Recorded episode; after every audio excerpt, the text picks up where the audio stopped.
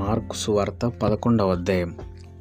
వారు యెరూషలేమునకు సమీపించి ఒలివల కొండ దగ్గరనున్న బెత్పాగే బేతనియాను గ్రాములకు వచ్చినప్పుడు ఆయన తన శిష్యుల్లో ఇద్దరిని చూచి మీ ఎదుటనున్న గ్రామునకు వెలుడి. అందులో మీరు ప్రవేశింపగానే కట్టబడి ఉన్న గాడిద పిల్ల కనబడును. దాని మీద ఏ మనుషుడును ఎప్పుడునూ కూర్చుండలేదు. దానిని విప్పి తొలుకుని రండి. ఎవడైనను మీరెందుకు ఇలాగ చేయుచున్నారని మిమ్మల్ని అడిగినలా అవి ప్రభునకు కావలసి ఉన్నదని చెప్పుడి.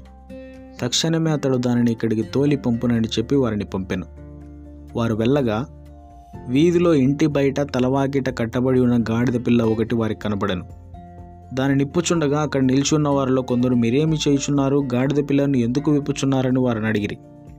అందుకు శిష్యులు యేసు ఆజ్ఞాపించినట్టు వారితో చెప్పగా వారు పోనిచ్చిరి. వారు ఆ గాడిద పిల్లను యేసునందుకు తోలుకొని వచ్చి తమ బట్టలు దానిపైన వేయగా ఆయన దాని మీద కూర్చోండెను. అనేకులు తమ బట్టలను దారి పొడుగునను పరిచిరి కొందరు తాము పొలముల్లో నరికిన కొమ్మలను పరిచిరి మరియు ముందు వెళ్ళుచుండిన వారును వెనుక వచ్చుచుండిన వారును జయము. ప్రభువు పేరిట వచ్చువాడు స్థుతింపబడుగాక వచ్చుచున్న మన తండ్రి అయిన దావీదు రాజ్యం స్థుతింపబడుగాక సర్వోన్నతమైన స్థలంలో జయము అని కేకలు వేయుచుండిరి.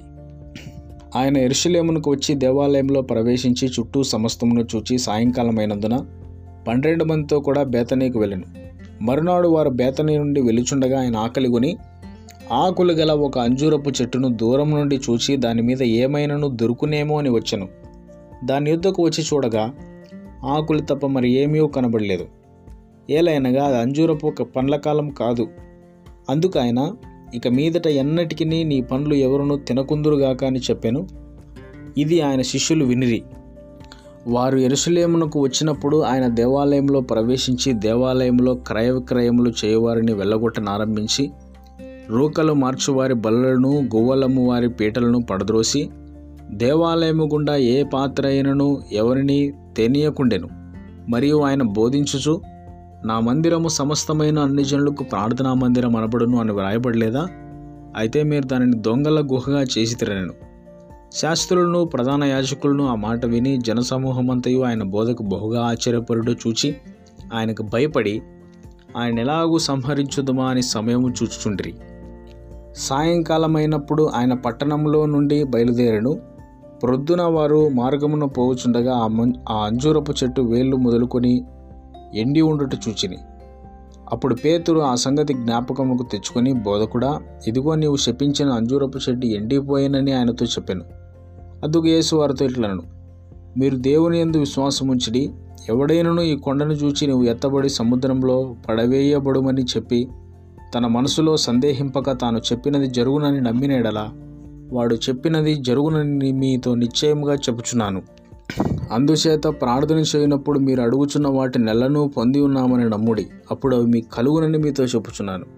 మీకు ఒకరి మీద విరోధం ఏమైనాను కలిగి ఉన్నాడలా మీరు నిలవబడి ప్రార్థన చేయనప్పుడు ఎల్లనూ వాని క్షమించుడి. అప్పుడు పరలోకముందున మీ తండ్రియు మీ పాపములు క్షమించును. వారు ఎరుసలేమునకు తిరిగి వచ్చిరి ఆయన దేవాలయంలో తిరుగుచుండగా ప్రధాన యాజకులను శాస్త్రులను పెద్దలను ఆయన ఎందుకు వచ్చి నీవు ఏ అధికారం వల్ల ఈ కార్యములు చేయుచున్నావు వీటిని చేయుటకు ఈ అధికారం నీకు ఎవడిచ్చినని అడిగిరి అందుకు యేసు నేనును మిమ్మను ఒక మాట అడిగేదను నాకు ఉత్తరం ఏమిడి అప్పుడు నేను ఏ అధికారం వల్ల వీటిని చేయుచున్నానో అది మీతో చెప్పుదును. యోహానిచ్చిన బాప్తిసం పరలోకం నుండి కలిగినదా? మనుషుల నుండి కలిగినదా? నాకు ఉత్తరం చెప్పాను. అందుకు వారు మనం పరలోకము నుండి కలిగినదని చెప్పినలా ఆయన అలాగైతే మీరు ఎందుకని ఎందుకు అతను నమ్మలేదని అడుగును? మనుషుల వల్ల కలిగేదని చెప్పుదమా? అని తమలో తాము ఆలోచించుకుని కానీ అందరూ యోహాను నిజముగా ప్రవక్తని ఎంచిరి గనుక ప్రజలకు భయపడి ఆ సంగతి మాకు తెలియదని యేసునకు ఉత్తరం ఇచ్చారు అందుకు యేసు ఏ అధికారం వల్ల ఈ కార్యములు చేయుచున్నానో అదియూ నేను మీతో చెప్పనను